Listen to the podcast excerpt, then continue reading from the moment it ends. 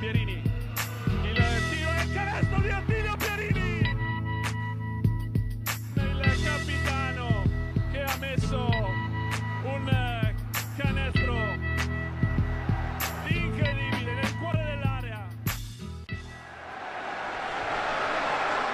Salve, ben ritrovati a una nuova puntata di Immarcabili. Il weekend appena trascorso era Ehm, caratterizzato dal doppio derby in programma in Serie B. Ovviamente eh, i, riflettor- i riflettori più, più, diciamo, più potenti erano puntati su quello di Fabriano, tra appunto l'Aristo Pro e la General Contractor Iesi. Alla fine eh, ha fatto valere il fattore campo Fabriano, una partita comunque eh, che l'Aristo Pro ha controllato, diciamo, per lunghi tratti. Iesi ha provato a tornare sotto nel finale senza riuscirci.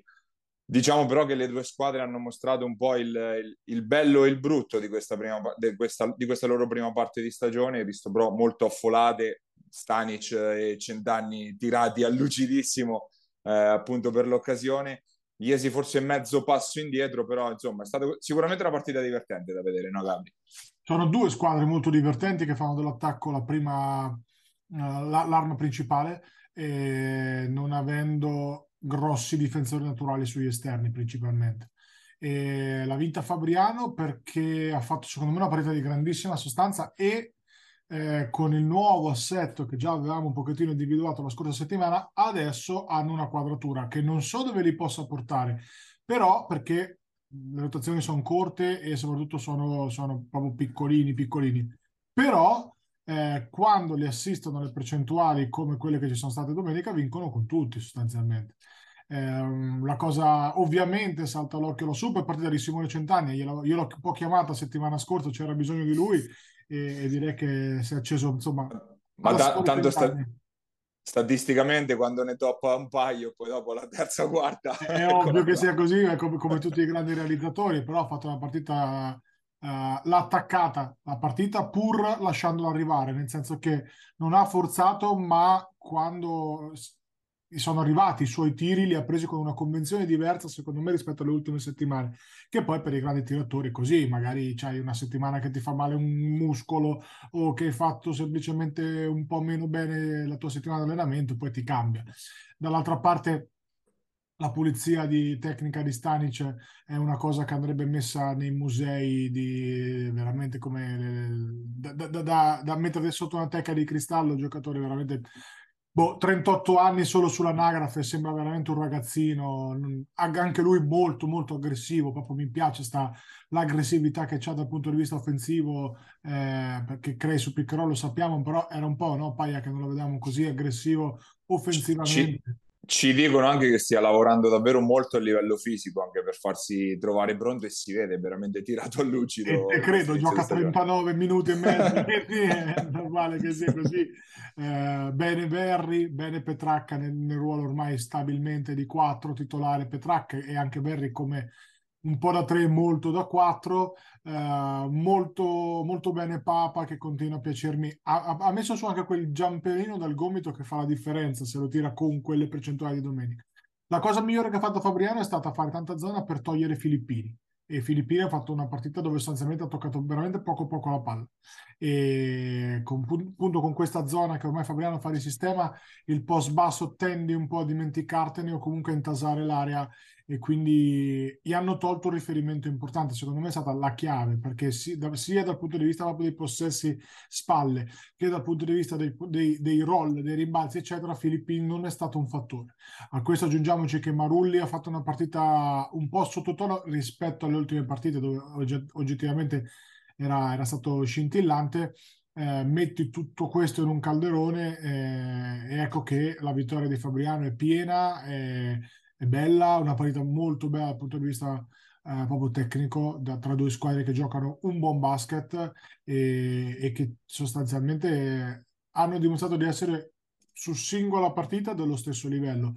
Poi è chiaro che le rotazioni, paradossalmente guarda Pai, ti voglio dire questo, anche le rotazioni di Iesi poi non sono così incredibilmente più lunghe, perché Valentini più o meno vale Gulini, cioè sono due ragazzi che sono fan du Pai. Valentini è un po' meglio di Gulini, siamo d'accordo, però offensivamente e difensivamente stiamo più o meno lì secondo me, cioè sono due ragazzi che, ecco, che danno in questo momento, dovrebbero dar di più, ma, ma sono lì. Eh, se pensi che comunque Patrick Gatti è, è, un, è un po' il, eh, come ti posso dire, il sesto, ormai settimo, diciamo, una roba del genere, con Cicco Massi, che Cicconi Massi, che anche lui primo cambio dei lunghi, come ti, no, non è che stia scintillando, ok? Magari c'è una rotazione numerica in più, perché Fabriano veramente gioca in sette, sei più mezzo Gulini e mezzo Azzaro, l'altro con, considera, Gabri, guardavo proprio qualche ora fa, eh, Fabriano gioca con i suoi senior tra i trentatré e i ventisette minuti, quindi più o meno se li dividono questi. Gulini è il settimo e gioca dieci, Azzano è l'ottavo e gioca otto, quindi è veramente, gli scampoli restano ai ragazzi, eh sì, perché sì. Poi se andiamo a scremare quello che resta dei minuti veri è veramente no, minimale. Non è praticamente nulla, questo l'avevo detto e ribadito, però anche la stessa Iesi in questo momento non è che stia avendo così tanto da una panchina che numericamente è un po' più lunga, ecco. Eh, non è per, che me stia... più, per me la differenza è di produzione, nel senso che eh, comunque... Sì, sì, di produzione, eh, numericamente. No, no, non produce tantissimo anche no. Quella di Iesi, però... Comunque Cicconi Massi quando va in campo comunque sai che è un giocatore su cui puoi fare affidamento, anche se per dieci quindici minuti. Gatti spesso parte in quintetto anche per, proprio per allungarle queste rotazioni, facendo magari uscire Rocchi dalla panchina, che è un po' la spacca, tra virgolette la spaccata quando oh, poi Rocchi, è entrato, non so se è entrato in campo. Rocchi mi sembra miglioratissimo eh, nell'ultimo anno, eh, mi sembra molto migliorato in termini, è ovvio che è un tiratore di strisce, però le sue selezioni di tiro mi sembrano le... abbastanza migliorate. Abbastanza sta, allar sta allargando le, le, le tipologie, nel senso esatto. Che lui comunque nasce tiratore uscita dai blocchi fondamentalmente, adesso ha iniziato, ma l'aveva già iniziato a fare nell'ultimo periodo a Civitanova, ad attaccare sempre di più il ferro, perché poi le difese, sapendo che lui è un gran tiratore in uscita blocchi, escono molto forte sul tiro, la, concedendogliela un po' la, la, la penetrazione eh. è, è poi lo step che fanno spesso molti di questi grandi tiratori giovanissimi. Mi ricordo J C Carroll che fece questa evoluzione da quando arrivò appunto a Teramo al primo, al primo approdo insomma al Real Madrid ad alto livello, ma ovviamente parliamo di livelli allo stesso diametralmente diversi. Centanni, se ci fai caso, è la stessa Idem. cosa. È diventato molto Idem. più penetratore, cercano di mandarlo a sinistra perché chiaramente ha la mano debole, eh, gli negano un po' le uscite, comunque passano forte al treno e lui comunque ormai ha imparato a ricevere e strappare subito per attaccare, ma devo dire che mi sembra in crescita anche Rocchi. Comunque due squadre che stanno in salute, che hanno un'idea, se non altro chiara, cioè molto chiara di quello che vogliono fare. Un, un canestro in più del, degli altri, però non in maniera, come ti posso dire, caotica, disfunzionale, tirando dopo due secondi, come magari...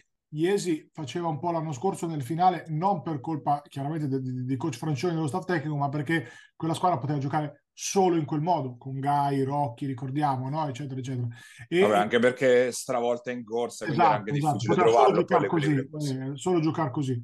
Invece sono due squadre che li costruiscono i loro tiri, capito? Li costruiscono, hanno bene in mente i punti di forza e di debolezza e arrivati ormai alla sesta, quinta, sesta giornata di campionato, è giusto iniziare ad avere delle certezze per poi andare a modificare il resto. Però è una bellissima partita, una bellissima cornice di pubblico, peccato solo averla vista in un palazzetto che non era ovviamente quello, eh, quello a cui siamo abituati, perché sarebbero state duemila persone di più. Però due squadre che in questo momento rappresentano, secondo me, eh, la parte alta dell'espressione offensiva del girone, dal punto di vista offensivo. Ancora per la parte alta in generale, su due lati del campo c'è da lavorare.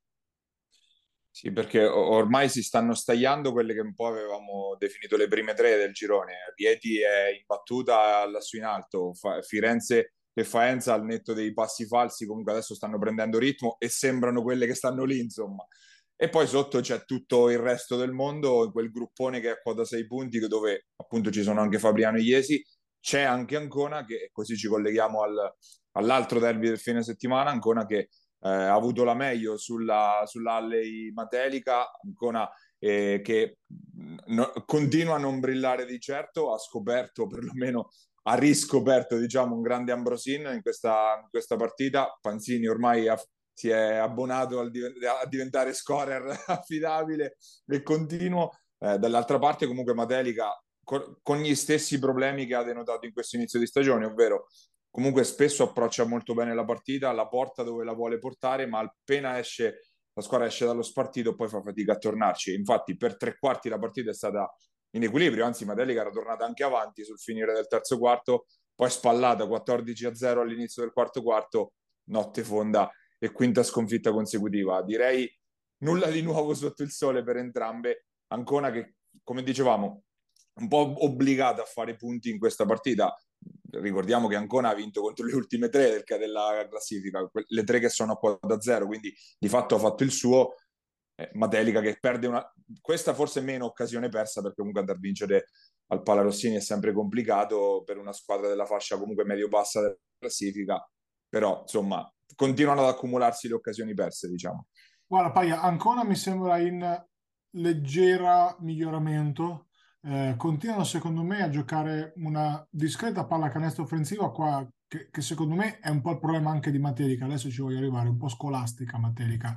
eh, manca, manca il talento individuale, quindi si affidano solo esclusivamente a un sistema che però un sistema è scoutizzabile, eh, è comunque ti porta fino a un certo punto, poi ci vuole il talento, ma ci arriviamo dopo. Per rimanere su Ancona, è chiaro che la differenza in questa partita singola l'ha fatta Ambrosini, che eh, ovviamente ha fatto canestro da fuori. Non, non ci fate eh, troppo affidamento, nel senso che non sarà sempre questo, però eh, comunque può farlo, assolutamente sì. E in questo momento le difficoltà maggiori vengono da Benini, che ha ancora avuto problemi di falli, partito dalla panchina, e sembra un, un po' in difficoltà in quello che eh, rispetto perlomeno alla grande stagione che ci aveva fatto vedere l'anno scorso.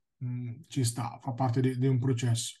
Eh, con, secondo me più, il più continuo è Ciribelli alla fine dei giochi, e Pansini chiaramente, beh, ovvio, cioè, che sono poi i due giocatori più, più esperti, se vai a vedere, no? Perché Carnovali ne fa una molto bene, una dove veramente non tocca palla, come tutti i tiratori, eh, come, come è sempre stato un po' lui, con questi esatto, esatto. Ah, picchi altissimi e bassi bassi insomma. Esatto, esatto. Eh, Touré era partito molto bene offensivamente, adesso sembra più tornato su quelle che poi sono le, le, le sue medie, diciamo, abituali, perché non nasce sicuramente come tiratore micidiale a tre punti, ha altre qualità, indubbiamente. Continua a mancare un po' Yannick dal, a livello di produzione offensiva. È anche vero che forse rispetto al finale dell'anno scorso gli arrivano meno scarichi, proprio perché ehm, ancora uno contro uno non batte nessuno. È una squadra che gioca molto di sistema, però, rispetto all'anno scorso, ti voglio dire, dove l'anno scorso iniziative o Cacace spalle, Cacace magari fronte su un cambio, Simone dall'uno contro uno, eh, Pozzetti magari spalle, che comunque uno contro uno è un signor giocatore, eccetera, eccetera, da, no? Da passaggio passaggio, vantaggio preso, passaggio passaggio, tirava di più Yannick. Quest'anno ancora uno contro uno fa più fatica, fa più fatica perché non ha giocatori di uno contro uno fondamentalmente, ma tutti i giocatori di sistema. In questo, ecco perché quando è una squadra così ti devi molto eh, affidare appunto al sistema, e chiaramente con interpreti poi di qualità come sono quelli di Ancona eh, ti portano a vincere le partite. La domanda è, e lo vedremo a breve perché arrivano le partite a breve, eh, quando ci sono squadre che ti giocano contro il sistema e devi andare a trovare qualcosa di diverso, sarà quello, no? Quello che l'anno scorso faceva Cacace spalle, magari, no? O quello che magari faceva senza dover ricorrere alla produzione offensiva di, di, di Lollo Pansini, che in questo momento sta tenendo molto bene. E soprattutto mi, mi, io impazzisco perché sceglie i momenti. C'è stato quel momento a cavallo tra uh, inizio secondo, diciamo nel secondo quarto, in cui Lollo fa bomba, uh, recuper- la, la, la recupera una palla di là, fa bomba in transizione che spacca, segna proprio un, una, uno spartiacque secondo me nella partita, e, e quello chiaramente te lo dà l'esperienza, la leadership, eccetera. Uh, passando su, su Matelica, Paglia, Matelica in questo momento ha svariati problemi problemini sparsi. Il, abbiamo già detto della, della evidente mancanza del closer e del leader a cui appoggiarsi, l'abbiamo detto la scorsa settimana, e, e questo è, è un problema atavico, nel senso che è un problema che eh, o ci metti le mani oppure qualcuno si erge a, a leader, e però richiede del tempo. Un altro problema che ha secondo me è, nell'ultima partita sono le scelte di Gallo che non mi sono piaciute. La prima parte sicuramente, poi è andata un po' meglio, però gli hanno fischiato due falli, secondo me erano due sfondamenti netti, proprio perché è andato a penetrare dove c'era l'uomo, eh, ha preso dei tiri che secondo me, per il ruolo che ha, ovvero di playmaker di una squadra che deve provare a mettere in ritmo tutti, eh, poteva far meglio, eh, ti parlo proprio di scelte di decision making, ecco. Ma il problema principale è appunto l'alternativa al sistema. Ancora Matelica è una squadra che gioca bene a pallacanestro, si vede che è ben allenata, è come, è come quello bravissimo a scuola, no? Che studia tantissimo e, e lo vedi che la roba la sa, però manca quel qualcosa in più, no? Manca... manca il talento quando il sistema non, non, non ti dà niente, perché manca il giocatore appunto di uno contro uno, eccetera eccetera. E chiaramente gli interpreti sono due squadre simili, due squadre che in questo momento giocano a pallacanestro a metà, eh, a metà campo in maniera più che competente. La differenza la fa gli interpreti, la fa che da una parte appunto c'è Pansini che la mette, di là magari c'è il Gallo di turno, non me ne voglia Gallo, dico il nome a caso, o il Riccio di turno che non la mette, eh, di là c'è magari il... Che più, più che non la mette in assoluto, perché poi magari vai a vedere le cifre, sì, non sì, sono sì. nemmeno così differenti. Nel momento. Quando parliamo di, di peso del canestro, esatto. ecco. Esattamente quello. quello intendiamo, capito? Quindi sono due squadre secondo me molto simili, che infatti hanno giocato anche una partita abbastanza pulita dal punto di vista proprio del, eh, sia dell'esecuzione che del ritmo, cioè sembrava proprio due squadre veramente molto scolastiche, ma nel senso migliore del termine. Sto facendo un complimento ad entrambe, cioè sia le squadre che giocano, no, bene di sistema, pallacanestro, letture, passaggi eccetera eccetera. Ecco, eh, quando trovi delle difese organizzate, delle difese comunque forti con degli interpreti importanti, da una parte ci sono dei giocatori che ti possono fare la differenza, dall'altra ancora no. E questo secondo me è il problema principale di Matelica, di una classifica che piange, eh, con i secoli, ma mh, purtroppo non si vincono le partite, non si fanno i campionati. È una squadra in salute, secondo me sì, a vederla da, da, dal fuori, cioè non vedo grosse problematiche di, no, di problemi, di chimica, di... vedo semplicemente bisogno di accendersi con una vittoria, il problema è andarsela un po' a trovare, tutto qua. Perché adesso poi il calendario, tu sì. mi insegni Paglia che non è che sia proprio dei migliori. No, a partire già da domenica, perché appunto di, di, di derby ne arriva un altro, sia per Fabriano che appunto per Matelica, che si affrontano appunto domenica al palazzetto di Castelraimondo, palazzetto che sarà chiaramente tutto esaurito, ma quello non c'è nemmeno da rimarcarlo. E appunto con la, la Alley che ci arriva, ritrova questo derby dopo diversi anni e ci arriva... Eh, proprio con l'acqua alla gola, perché ormai dopo cinque vittorie consecutive non si può dire diversamente. Fabriano sicuramente un po' più tranquilla, appunto da, grazie alla vittoria di domenica scorsa, e Fabriano che non ha vinto, se non sbaglio non ha vinto mai fuori casa ancora, quindi eh, vediamo se sarà anche quella l'occasione per la prima volta. Per le altre invece eh, Iesi ospita Faenza, quindi partita eh, sicuramente test importante anche per rimettersi in carreggiata per la General Contractor, eh, invece Ancona trasfertina un po' più impegnativa, perché sarà di scena a Rieti sul campo della Real Sebastiani, e, e appunto se parlavamo di test per uh, vedere effettivamente in, in contro avversari più importanti questa, questo sistema che è stato messo in piedi, beh, questo di test sicuramente è il più, ah, il più, difficile, più difficile in questo momento. Al momento è il più difficile, però vediamo, nel senso che comunque Ancona secondo me si presenta a Rieti a distanza di un anno, con, dove fece una grandissima partita, mi pare che andò molto vicino a, a portarla via, ehm, con delle sicurezze chiaramente molto diverse rispetto a quello dell'anno scorso, però anche con una eh, testa più leggera, tra virgolette. L'anno scorso Ancona sognava anche i primi tre posti ad un certo punto, eh, quest'anno credo che ad oggi è, è, è iper presto, perché il due novembre insomma è iper presto per parlarne, però ad oggi secondo me i sogni di gloria sono un pochettino da rinviare a, a primavera, nel senso a vedere se, no, nel frattempo magari migliorano le cose eccetera, e quindi anche un po' più di leggerezza porta sempre a fare le cose fatte bene. Eh, per, per, per, per, insomma, per, per chiudere il blocco e passare a Senigallia, eh, Ancona secondo me Ha, ha margini di miglioramento, perché ancora in difesa non è neanche lontana, non sarà mai secondo me quella dello scorso anno, su questo sono abbastanza sicuro, però ha ancora margini lì di miglioramento, questo sì, questo sì. Si vede che ancora anche a livello tattico stanno sperimentando poco, ancora sono troppo a uomo per i canoni abituali della, della, della Luciana Mosconi. Do, dom, domenica scorsa magari l'hanno rischiato anche meno, perché Cohen è stato espulso nel secondo quarto per doppio tecnico, sì, tra l'altro in maniera magari sarà stata una, una eh, esatto. Io l'ho vista, gestione l'ho un po' più volte, serena magari da parte. L'ho rivista tre volte, con l'espulsione non l'ho capita, sono sincero, beh, è un problema arbitrale... Cioè, boh, ce lo spiegheranno, io veramente non sono riuscito a capire cosa è successo. E poi l'ho riguardato tre volte, ho rimasto dietro, ascoltavo Ale Elia che ci spiega, e non, non neanche Ale penso, quindi, boh. Vabbè, comunque andiamo avanti. Senigallia che ha si è presa una vittoria molto importante, perché è uno scontro diretto contro l'Andrea Costa Imola, primo tempo sostanzialmente equilibrato, un paio di bombe di Pozzetti l'hanno spaccata nel terzo quarto, poi brava la Golden Gas a difendersi tra virgolette fino, fino in fondo. Senigallia che quindi entra in quel gruppone lì in mezzo a quota sei punti, domenica trasferta a Empoli, non semplice ma sicuramente alla portata, e, e, e affari spenti, la Golden Gas anche quest'anno è sempre lì.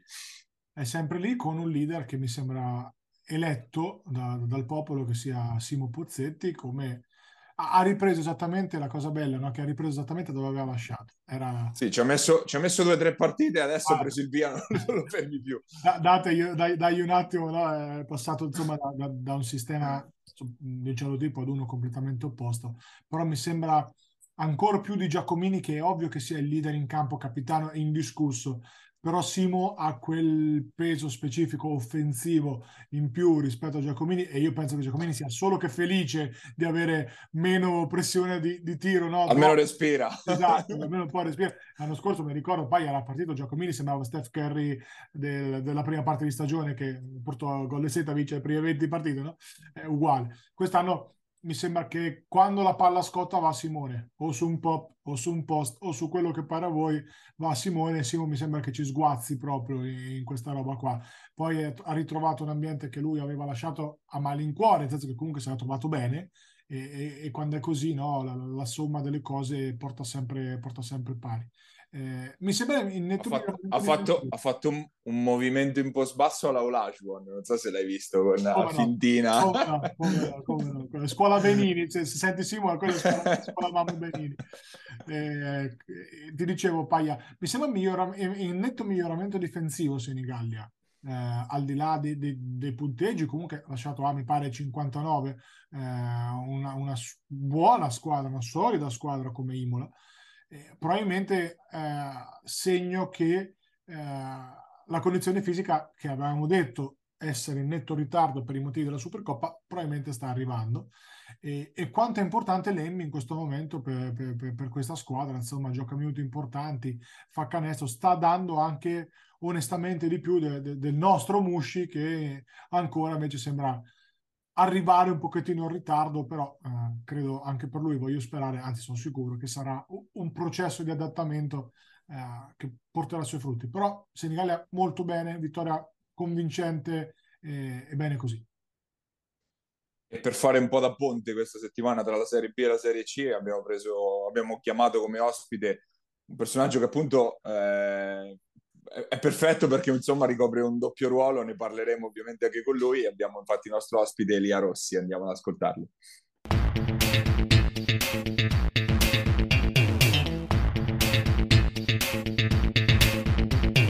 Il nostro ospite questa settimana abbiamo, non so come definirlo, se giocatore del Gualdo o la, assistente allenatore di Fabriano, ma comunque persona che conoscete sicuramente molto bene se ci seguite. Elia Rossi qui con noi, grazie di aver accettato il nostro invito innanzitutto. Eh, ciao ragazzi, grazie a voi, grazie. Parto proprio dal, dal tuo doppio ruolo, appunto quest'anno avrai, anzi è già iniziata un'annata bella intensa, da un lato quella di giocatore appunto con Gualdo in Serie C Silver, dall'altro l'esperienza di assistente alla Ristobro Fabriano. Innanzitutto come lo gestisci questo doppio ruolo? Come, eh. come ti, ti, de- ti riesci a destreggiare tra le due cose? Bella domanda. Ah, in più c'ho anche tre gruppi giovanili, quindi ecco, c'è anche quello. No, guarda, eh, all'inizio quest'anno avrei dovuto appunto svolgere il ruolo di allenatore in eh, tre categorie giovanili qua alla Janus, eh, e poi volevo avvicinarmi un po' a casa, perché questi tre anni a Tolentino, a Tolentino sono stati belli intensi anche nei viaggi, perché diciamo Fabiano Tolentino non è proprio vicinissimo, e, e poi a inizio anno, prima dell'inizio della stagione, verso agosto, eh, parlando con Daniele è venuta fuori questa possibilità di, di fare questa esperienza, e quindi ho detto perché no, eh, quindi ho dovuto un po' calcolare tutte le mie giornate. Sono belle intense, diciamo, dalla mattina alla sera sempre entro la palestra, però... finché ci riusciamo andiamo avanti, dai. Allora, p- prima interrogo il, l'Elia Rossi allenatore, quindi parto dal, dal, dalla Risto Pro, appunto dalla Janus, all'inizio di stagione eh, tra alti e bassi ma comunque positivo. Avete appunto mostrato dei momenti veramente in cui riuscite ad andare via, siete quasi travolgenti, poi fasi soprattutto a livello difensivo in cui avete dei down invece preoccupanti. Come la, l'hai vista questa squadra in questa fase e quali pensi siano i margini di crescita appunto? Allora, eh, sicuramente eh, sì, eh, a livello difensivo dobbiamo registrare qualcosina, eh, è stato evidente soprattutto nelle prime partite secondo me, in cui abbiamo iniziato molto... molto blandi a livello difensivo, subendo dei parziali importanti sia a Imola che con Empoli in casa, e poi cambiando qualcosina sia a livello tattico che magari anche composizioni quintetti siamo riusciti a trovare un po' più la quadra, e secondo me nelle ultime partite anche la stessa Faenza eh, abbiamo fatto vedere dei miglioramenti importanti. Comunque siamo sempre rimasti in partita, il fatto di poter fare dei parziali importanti lo sappiamo perché rientra nelle nostre caratteristiche, dobbiamo essere bravi a far succedere questi parziali non dal meno dodici ma magari dal meno due, in modo da, da prendere vantaggi importanti durante la partita. Però penso che in queste prime cinque partite abbiamo fatto vedere, ripeto, dei miglioramenti e cerchiamo di andare avanti su questa linea. Domenica, secondo derby in fila, dopo quello sicuramente più sentito per Fabriano contro Iesi, c'è un altro, anche perché abbastanza recente, diciamo, contro eh, Matelica, una partita che ovviamente per te è molto particolare, ce la, ce la presenti un po', ce la inquadri e, ci, e magari ci ricordi anche un po' della tua esperienza a, a Matelica. Sì, eh, allora sicuramente il derby di domenica... Da non... classica partita trappola, perché la classifica secondo me in Matelica è abbastanza falsa, eh, in quanto è zero cinque ma se le giocate praticamente tutte, anche l'ultima Ancona fine terzo quarto erano praticamente pari, eh, quindi dovremmo essere bravi sicuramente a, a gestire noi il ritmo, a fare la nostra partita. Eh, sicuramente ci sarà un ambiente abbastanza caldo, essendo sempre un derby, però noi in questo momento dobbiamo pensare, diciamo, più alle cose nostre, a far bene quello su cui lavoriamo durante la settimana, e, e poi è importante vincerla per dare un, bel, un bello slancio alla classifica, insomma. E per quanto riguarda me, sì, certo, è, è una partita è l'ex, ma dall'altro lato, diciamo, è particolare. Però sì, sicuramente a Matelica ci ho lasciato tante amicizie, tante, mh, tanti bei rapporti ancora. Eh, l'anno scorso, quando sono andato a vedere le finali contro Pescara, mi sembra sono comunque stato accolto in maniera molto bella, quindi sicuramente a Matelica ho molti amici, e, e poi c'è il, uno dei miei migliori amici che lo guarderò dalla panchina mentre lui gioca, infatti lo saluto visto che è da poco diventato anche papà, eh, quindi gli faccio gli auguri, colgo l'occasione. Se non si fosse capito, Samuele Vissani, ovviamente. Samuele Vissani, scusa, era, però era, era scontato. Sì, sì. Eh, adesso salto dall'allenatore al giocatore. Vai.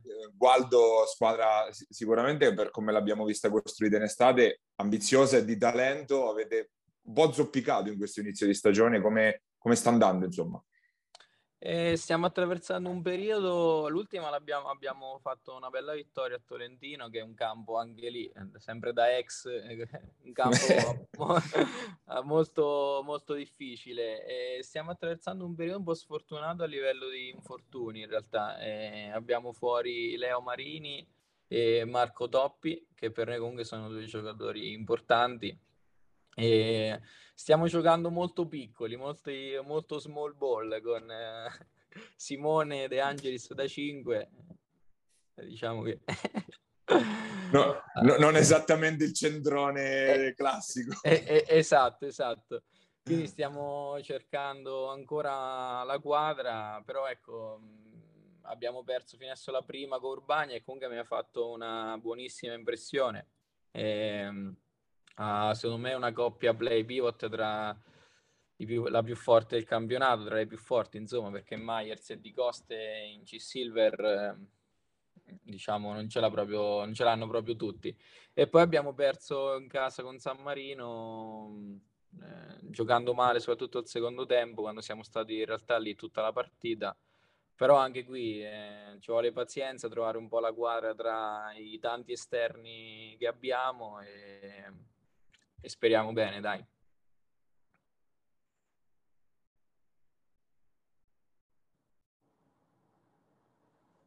Ma Elia, ce la presenti un po' sta C-Silver? Che noi ancora ci abbiamo capito poco. Ci abbiamo capito che ci sono squadre fortissime e squadre molto meno attrezzate. Farci capire un pochettino che, che C-Silver è quest'anno e così, insomma, certo, ci capiamo qualcosa. Ma guarda, in realtà anche noi protagonisti non è che l'abbiamo capita ancora tant- tantissimo. Però da quello che sembra, sembra una, un campionato spaccato completamente a metà e... Ci sono ovviamente quattro o cinque squadre che sembrano più forti, diciamo, e le altre, eh, però anche la, l'ultima giornata, per esempio, Porto San Giorgio è andata a perdere a Spoleto, quindi quei campi trappola secondo me ancora ci sono. Certo, vedo Recanati in primis, Loreto Pesaro, eh, la stessa Urbania, eh, la, se, Perugia che gira e ti rigira tutti gli anni nonostante ha perso Buca, è sempre lì davanti, eh, questi sicuramente le metto lì. Poi c'è quel gruppetto di squadre che cerca di rientrare nel famoso sesto posto per la promozione, in cui ci siamo anche noi, cioè, ci metto Tolentino, San Marino, Fossombrone, eh, sicuramente rispetto agli anni scorsi è, secondo me, come ho detto, più un campionato spaccato, però magari andando avanti con, vedendo più scontri diretti sapremo meglio capire, diciamo.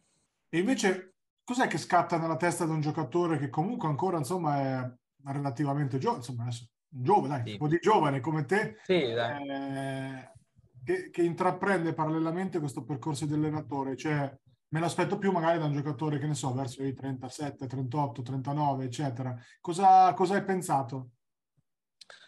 Ma ehm, non ti nego che nei primi anni, diciamo intorno verso, verso tre quattro anni fa, quando era a Matelica, la mia idea era proprio fare il giocatore di pallacanestro. Ero proprio in quel mood, eh, proviamoci, vediamo.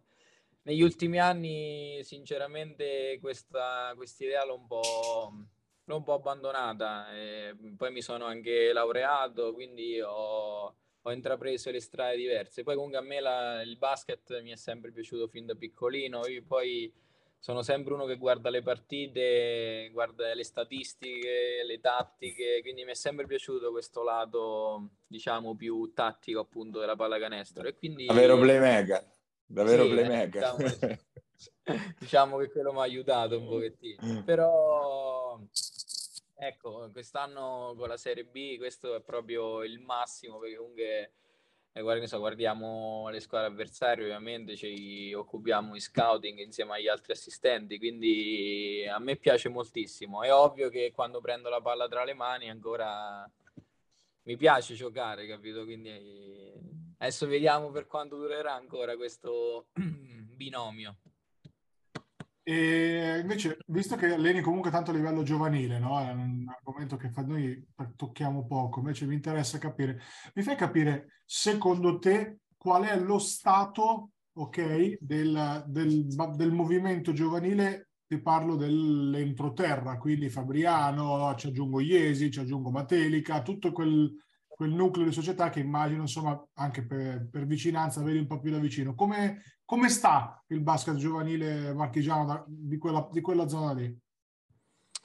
Eh, guarda, eh, per esperienza personale dico, in questi tre anni comunque, eh, prima ti parlo qua a Fabriano, abbiamo fatto un bel processo di crescita secondo me, eh, soprattutto grazie all'arrivo di Daniele.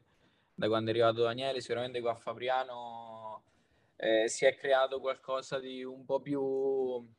magari un po' più importante rispetto a prima. Eh, l'anno scorso abbiamo reclutato anche dei ragazzi, eh, quest'anno abbiamo fatto delle scelte diverse, però comunque l'attenzione da parte nostra nel settore giovanile è molto importante al momento.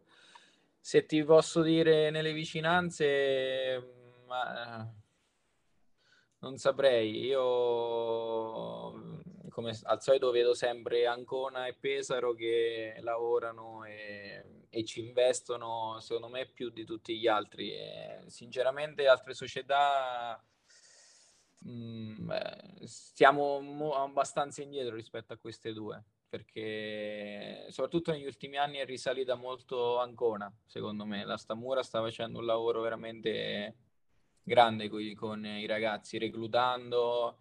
Eh, per quanto riguarda le altre società invece penso sia rimasta più o meno come negli anni precedenti. Eh, Quanto manca il per... palazzetto anche, per, anche a livello giovanile? Mm, tantissimo, soprattutto per l'organizzazione degli ah. allenamenti. Eh. Avendo sei gruppi giovanili più la prima squadra, tutte alle Mazzini, diciamo che è difficile, ma proprio il palazzetto manca a Fabriano, proprio perché cioè, il basket a Fabriano veramente muove gente solo co come durante il palio, quando c'è il palio a Fabriano è l'unica cosa che muove più gente della partita della domenica, quindi spero che questa cosa si risolva il prima possibile. E ci confermi che ancora non si è mosso niente però? Zero. Niente, zero. Ma a me fa sorridere, me fa sorridere che in questi giorni si parla, io perché la seguo più da vicino per vicinanza geografica, a Monte Granaro si parla di finanziamento da cinque milioni per costruire un palazzetto nuovo. Cioè con la squadra ormai che purtroppo staziona in C-Gold, i tempi d'oro ormai alle spalle, diciamo, e Fabriano che invece che è fresca, calda, insomma in questo momento che non riesce a risolvere questa problematica. Questo vabbè, inciso, inciso che esce un po' dal basket e tocca un po' la politica, quindi me ne tengo un po' fuori, però è giusto sottolinearlo perché è un problema evidentissimo. Tornando a, a Elia, per chi non lo conosce, velocemente ripercorro la carriera, classe novantacinque se non, se non sbaglio, Eh, giovanili Fabriano, esordi in prima squadra a Fabriano, poi le esperienze prima a Tolentino, eh, anzi Tolentino prima e dopo, e poi in Matelica. Eh, un, un, un, un, una persona ricorrente nella tua carriera è stata Lorenzo Cecchini, mi parli del rapporto con lui? Sì, eh, beh, io Lorenzo l'ho conosciuto quando avevo tredici anni perché mi ha allenato durante il settore giovanile. E fino ai quindici sedici mi sembra, e poi è successo praticamente che un'estate io dovevo restare a Fabriano con la Janus, adesso non mi ricordo che anno era, era, era l'anno dopo del debutto in D N C, abbiamo fatto un campionato con Lorenzo in D N C con la Spider, mi sembra che era l'ultimo anno di Spider, e dopo quell'estate io dovevo rimanere alla Janus. Poi per alcune vicende questo, questo non si è più fatto e verso i primi di agosto Lorenzo era andato a Tolentino e mi ha chiamato e ha detto guarda Eli, vieni a Tolentino, magari fai un'esperienza, vediamo come va. E io ho detto va bene dai, eh. Avevo diciassette anni, ero ancora abbastanza giovane. E in realtà è andata bene perché poi quell'anno abbiamo vinto il campionato di C due ehm, con la squadra con eh, Paggi, se, Ose, Ose Paggi, Lancioni, Pelliccioni, classici a Tolentino, e poi da lì mi ha allenato per altri due anni sempre in due stagioni importanti a Tolentino, perché l'anno dopo in una D N C secondo me di livello altissimo con squadre come Mortona, Campli, Falconara, comunque abbiamo fatto un bel campionato, siamo arrivati settimi se non mi sbaglio, e, e poi la stagione dopo vabbè quella del duemilaquindici duemilasedici che abbiamo praticamente vinto tutte le partite in pratica, perdendo purtroppo alle fasi finali, quindi sicuramente Lorenzo è stato per me diciamo il trampolino di lancio. ehm L'hai toccato appunto il discorso, volevo chiederti proprio della, de, della terza tua annata a Tolentino, quella delle ventisei, ventisette, venticinque vittorie consecutive, ventiquattro, ventiquattro, ventiquattro, ecco. una cosa del genere, la stagione incredibile che a Tolentino penso non si sia mai vista e non si è più vista. Ce ne parli un po' di quella, nei dettagli, ma anche in qualche, magari in qualche storia, in qualche aneddoto di quell'annata lì, che appunto per una realtà come Tolentino è stata esaltante, credo. Certo, ma guarda, noi quell'anno abbiamo iniziato in realtà zero due, avevamo perso le prime due partite a Urbania, mi sembra, e in casa contro Ancona. E quindi diciamo l'inizio non è stato dei migliori, eh, poi in realtà l'aneddoto, mi ricordo che c'è stata una riunione solo tra noi giocatori in cui diciamo Pelliccioni è stato abbastanza deciso nelle, nelle comunicazioni, leader, leader, leader. leader. E, e da quel momento, ti devo dire la verità, noi entravamo in campo e raramente ho avuto la sensazione che potevamo perdere la partita. E sai che sono quelle annate in cui entri in campo e veramente ti riesce tutto. Poi noi eravamo anche una squadra relativamente corta, perché giocavamo in sette, perché eravamo addirittura con Temperini e Bartoli alla panchina, quindi eh, diciamo che butta via bel, bel visti i cambi peggiori. Esatto, bell'uso, eh, però ecco, quell'anno è stato veramente fantastico. Eh, poi eh, abbiamo anche creato delle amicizie che tuttora rimangono, perché io, Samuele e Nicola eh, siamo molto, molto amici. Eh, per quanto riguarda le serate, mh, non te le racconto perché qua non si può, però anche è stata una bella stagione anche lì.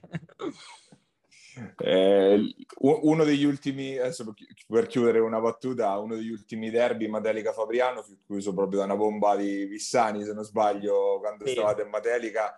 L'hai già catechizzato per domenica di non fare scherzi? Sì, sì, già, già io scrivo, sto mettendo pressione, non troppo, perché adesso col bambino non vorrei che però esagerare. Esatto, già, già l'ho messo in guardia, diciamo, ecco. Io ti ringrazio, Elia, e in bocca al lupo per questa stagione che sarà bella e intensa per te. Viva il lupo e grazie mille ancora per l'occasione.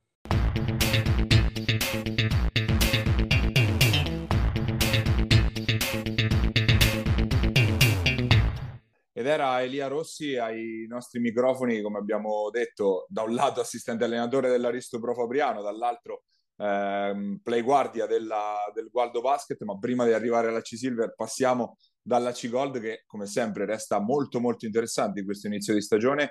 Ehm, partiamo dalla vetta, ovviamente Bramante Pesaro, che rimane in testa solitaria, vittoria sudata, ma eh, sul campo di Val di Ceppo non è che si, si passeggi di solito, per tre quarti sotto, poi alla fine eh, alla distanza, come solito, anzi come spesso gli capita al Bramante, eh, è venuto fuori. eh, Da, tra le altre, insomma, tra le inseguitrici più dirette resta di fatto un gruppone, quello alle spalle del, del Bramante, Porto Recanati, che ha risposto andando a vincere forse nella, nella partita più interessante della, del fine settimana sul campo del Pisaurum, una partita non certo per esteti, però eh, Pisaurum che ha fatto veramente una sparatoria, non è riuscita veramente mai a trovare il canestro, e Porto Recanati è bastato più, più o meno il minimo sindacale per passare Sul, sul campo appunto del, di Pesaro. eh, Civitanova, che invece vince a domicilio contro Assisi, eh, fa, fa insomma un po' quello che deve fare. Queste, diciamo, i, le, le tre grandi e come si sono comportati in questo weekend, diciamo fine settimana interlocutorio, ma non era scontato che lo fosse. No, no, perché eh, Civitanova c'era comunque un avversario, avevamo detto, Assisi sì, ha due punti, però non è una squadra Uh, materasso, come si diceva negli anni novanta, no? È una squadra comunque viva, con il talento, tanto che eh, ci ha messo in difficoltà, una squadra che comunque ci ha dato, senza Pippo Alessandri acciaccato, eh, ci ha dato ci ha dato con le sue armi, con l'intensità, con uh, comunque la perimetralità dei suoi giocatori, eh, con la, la, lo, come posso dire, la, la conoscenza di quello che la categoria ti concede dal punto di vista arbitrale o meno. Eh, però ecco, Civitanova ha trovato il protagonista inatteso, insomma, che è stato che, mh, Tirtisnik, chiaramente, che ha spaccato onestamente la partita con uh, dei canestri piazzati, con delle penetrazioni, due o tre rubate contro piedi. Un paio di rubate, esatto. Esatto. Ha fatto una, una super partita. La costante resta sempre Marco Vallasciani, a k a il Draymond Green della C-Gold di, di quest'anno, insomma, che onestamente eh, al di là della forma fisica, è veramente un giocatore che per cui ha pochi, ha, ha pochi pari, soprattutto nei lunghi eh, di questo campionato, tralasciando il talento che mi interessa zero. Eh, magari ci sono dei lunghi più talentuosi, ma Marco ha, ha, ha, veramente può fare tante cose. Poi lo vede in campo, alla fine del quarto quarto è quello che va di più di tutti in lunetta, alla fine è quello che ti tira giù il rimbalzo, che ti fa anche la sporcizia buona, ti posso dire, no? E, e quindi alla fine ci ritrova anche in una giornata, diciamo, non scintillante dei Ciarpella, dei Landoni di turno, però porta via una, una vittoria tutto sommato, no? Mai, mai in discussione. La cosa bella di Civitanova, secondo me, che denota comunque un buono stato di salute e di forma, è che andiamo in quattro, cinque, tre, doppia cifra ogni domenica, spesso con protagonisti diversi. Questo è un buon segnale, ed è lo stesso segnale che si coglie Bramante. Bramante ogni domenica ha dei protagonisti diversi, eh, quando Crescenzi, quando Ferri, quando Stefani, come la settimana scorsa, e questo spesso denota, no, la, anzi è una bella cosa, la distribuzione offensiva dei possessi piuttosto che la coralità di squadra. Questo l'avevamo già identificato. Hanno sacrificato Gulini, ma probabilmente ne hanno guadagnato in termini proprio di dipendenza da un giocatore. Vincere in un campo come Val di Ceppo assolutamente mai banale, eh, così come appunto anche la stessa Porto Recanati, che ha vinto in maniera eh, molto chiara, molto netta, eh, una, una partita che comunque non era delle più semplici, no Paglia?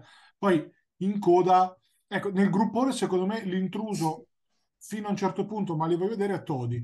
Todi comunque nel gruppone eh, ha avuto un calendario, diciamo, abbastanza facile, pa passami il termine, comunque me me la strength of schedule, come dicono in America, non è stata quella di Civitanova, che paragono sempre perché siamo partiti con, insomma, con, con, con, proprio con, con, le, con le più forti, però eh, sì, però ridendo e scherzando sono quattro vittorie consecutive, esatto, sono quattro di fila, eh, comunque li sto guardando giocando un buon basket, con eh, il Polekauskas che, che, che, che sta facendo una, è veramente un giocatore che, se non lo metti in difficoltà in altro modo, domina lì sotto, o comunque ci va molto vicino. Una coralità di squadra importante, e anche qua, no? Eh, pagano, sembrava un ridimensionamento di Todi, che comunque ha cambiato tanto rispetto all'anno scorso, cioè ha cambiato magari non tanto numericamente ma nelle punte, no? E invece è una squadra che, ecco, la voglio vedere al test delle squadre che in questo momento hanno gli stessi punti. eh, vedi Sutor, che comunque ha fatto un'altra grande partita, quindi vabbè, adesso non, non voglio dire troppo perché magari arri ci arrivi tu, però il gruppone che avevamo un po', un po' detto, piano piano si, si sgranerlerà, però che, che ci sia equilibrio è evidente, no? Sì, beh, Todi aveva affrontato Assisi, Porto Sant'Elpidio e San Benedetto, quindi le squadre che appunto in questo momento sono nella parte bassa della classifica, che poi no, soprattutto per quanto riguarda Assisi e Porto Sant'Elpidio magari le ritroveremo fra un po', fare qualche punticino in più, però in questo momento quelle che sono un po' più indietro, diciamo. E questo era sicuramente il primo test, beh, è una parola grossa, però comunque sia la prima partita veramente di rilievo per eh, appunto fare la tara su, su appunto le ambizioni di Todi, ma anche per le ambizioni della Sutor, che comunque era uscita con la prima sconfitta contro il Bramante e ci stava. Questa sicuramente lascia un po' più di amaro in bocca, perché è, è stata insomma alla portata, un super Falson che ha trascinato la Sutor con ventisei punti, non è bastato, alla fine se non, se non sbaglio anche qualche errore nel, nei canestri decisivi poi da parte della Sutor. Io non ho visto la partita, quindi non... non so bene nei dettagli come sia andata, però ho letto di partita un po' buttata alle ortiche dai gialloblu. Ma al di là di quello non è che cambia molto nella lettura dell'inizio di stagione della, della squadra di coach Patrizio. Foligno ha sfruttato l'occasione, visto che comunque ha vinto di trenta ovviamente con San Benedetto e non è che ci fossero eh, grossi dubbi. È arrivata la prima vittoria di Porto Sant'Elpidio, ma insomma che faticaccia sul campo di Iesi. La, la, avevamo detto che era un po' il, de il derby della paura per Porto Sant'Elpidio soprattutto, che comunque aveva bisogno obbligatorio di sbloccarsi. È ovvio che eh, per, per la Taurus sarebbe stato importante sì fargli due punti, però è chiaro che la pressione addosso ce l'aveva la squadra di coach Cappella, che alla fine di Riff o di Raffa, un, sicuramente non brillando, alla fine ce l'ha fatta e sblocca un po' questa classifica che era, anzi resta deficitaria, però sarebbe stato drammatico perdere a Iesi. E quanto hanno rischiato sulla bomba e fallo di fracasso a pochi secondi dalla... Esatto. segno che sono son due squadre che chiaramente in questo momento mh, hanno, a, hanno qualcosa che non va. Da una parte magari può essere sicuramente un roster non di primo livello, dall'altra alcune certezze di cui abbiamo già parlato e su cui non voglio tornare. È ovvio che la vittoria era importante e spesso una vittoria, anche se brutta onestamente, cioè non una vittoria straconvincente nel gioco, nel risultato, però magari ti sblocca dal punto di vista no, mentale e ti può, ti può portare de- dei benefici insomma nel, nel breve. Eh, dei Taurus abbiamo detto una super prova di fracasso, continua Tommy Cognini ad essere, a non avere impatto quest'anno e, e, e sono, li guardo spesso, non riesco a capire secondo me se sia lui che voglia aiutare i compagni nuovi ad inserirsi, eh, però io credo che prima o poi ci sia bisogno anche che Tommy produca di più a costo di forzare qualcosina. Ovvio che lui non è uno che forza, però magari serve anche quello lì. Eh, della Suta l'abbiamo già detto, la, l'impresa l'ha fatta Montemarciano Paglia, che è andata me, la, me, l'ero tenuta, me l'ero tenuta per ultima però esatto, vai, vai. Esatto. No, no. Eh, l'impresa l'ha fatta Montemarciano che vince ad Osimo tra dodici milioni di polemiche. A posteriori, avendo visto il video, ti dico ci stanno le polemiche, ecco, non, non le farei non ne farei un caso nazionale perché sono robe che si vedono purtroppo purtroppo, eh, esatto. Purtroppo livelli, si vedono e anche a livelli più alti, eh, perché, perché questo è. A proposito, ci siamo scordati la coda abruzzese Paglia della, della Serie B che vabbè, la, la lasciamo vabbè, lì vabbè. La lasciamo lì, andatevi a vedere come ha perso Roseto contro Sala Consilina, aprendo una crisi secondo me uh, a, al buio di quelle di, degli anni novanta dei governi. Pre, prima vittoria in Serie B della storia per Sala Consilina con bomba sulla sirena di un marchigiano doc come Simone Giunta. Esatto, per quello volevo arrivare. Abbiamo allora, il gancio, ecco. Sì, sì, sì, perché comunque Giunta tanto sta in campo, sta in campo bene e l'ha messa a Roseto con la bomba lì. Vabbè, torniamo qua. Eh, Montemarciano con le sue armi, eh, l'avevamo detto, mina vagante se ce n'è una, questi possono vincere contro tutti e perdere contro tutti. Eh, dipende da che giornata trovano, dipende da che Maggiotto viene, dipende da come si accoppiano con gli altri. È una squadra che alla fine Montemarciano si sta accoppiando più o meno bene con tutti, perché ha eh, il Luini, Curzi, due giocatori eh, che possono tenere anche gli esterni, Eh, che, che spalle comunque non vanno sotto e, e riescono anche a fare delle, delle difese da, eh, come devo dire, da esterno, ti voglio dire dei cambi o dei show quasi raddoppi a metà campo che in questa categoria qua rompono veramente i maroni, eh, per usare un francesismo, cioè sono, eh, sono quelle squadre che ti fanno giocare male e, e quando poi magari trovi una giornata così così di Osimo che chiaramente recrimina per l'espulsione di Suppi e recrimina come abbiamo detto giustamente, per un'espulsione che... Il, il problema per Osimo ovviamente è che giocando in sette barra otto togli il, lo, finora quello che è stato il principale scorer, è un problema eh, mica da ridere. È possibile, no? Diventa chiaramente impossibile, soprattutto per il modo come, come l'hai tolto, che è onestamente rivedibile. Forzato. Sì, mm. sì, sì, rivedibile. Però, ecco, mh, una C-Gold che come sempre ci dà un sacco di spunti, Paia, a differenza della C-Silver che continua a non darci, mannaggia, però prima o poi arriveranno anche lì. E, giusto per chiudere sulla C-Gold, eh, ricordo che nel, fine settimana, nel prossimo fine settimana un paio di sfide insomma da sottolineare, Bramante in casa contro Todi, quindi già per Todi questo sì è vero un vero test importante, Porto Recanati Val di Ceppo, e abbiamo visto che Val di Ceppo sicuramente è in ripresa, quindi può dar sicuramente fastidio alla, all'Attila, e poi due derby marchigiani, Montemarciano Pisaurum e Porto Sant'Elpidio Osimo, appunto per completare un po' il quadro. Per quanto riguarda la C-Silver, eh, sì, fondamentalmente non è che sia cambiato granché, perché Loreto Pesaro e Recanati continuano a marciare eh, speditissime, però ci sono state qualche, c'è stata qualche partita un po' più interessante in questo, in questo fine settimana. La, la sorpresa probabilmente è stata la sconfitta di Porto San Giorgio a Spoleto, con Razzi che nella più classica delle partite dell'ex ne ha messi venticinque, e poi ehm, sicuramente San Marino che si conferma solida, perché comunque è quattro su cinque fino ad ora e vince, eh, vince anche in casa contro la Bartoli Mechanics.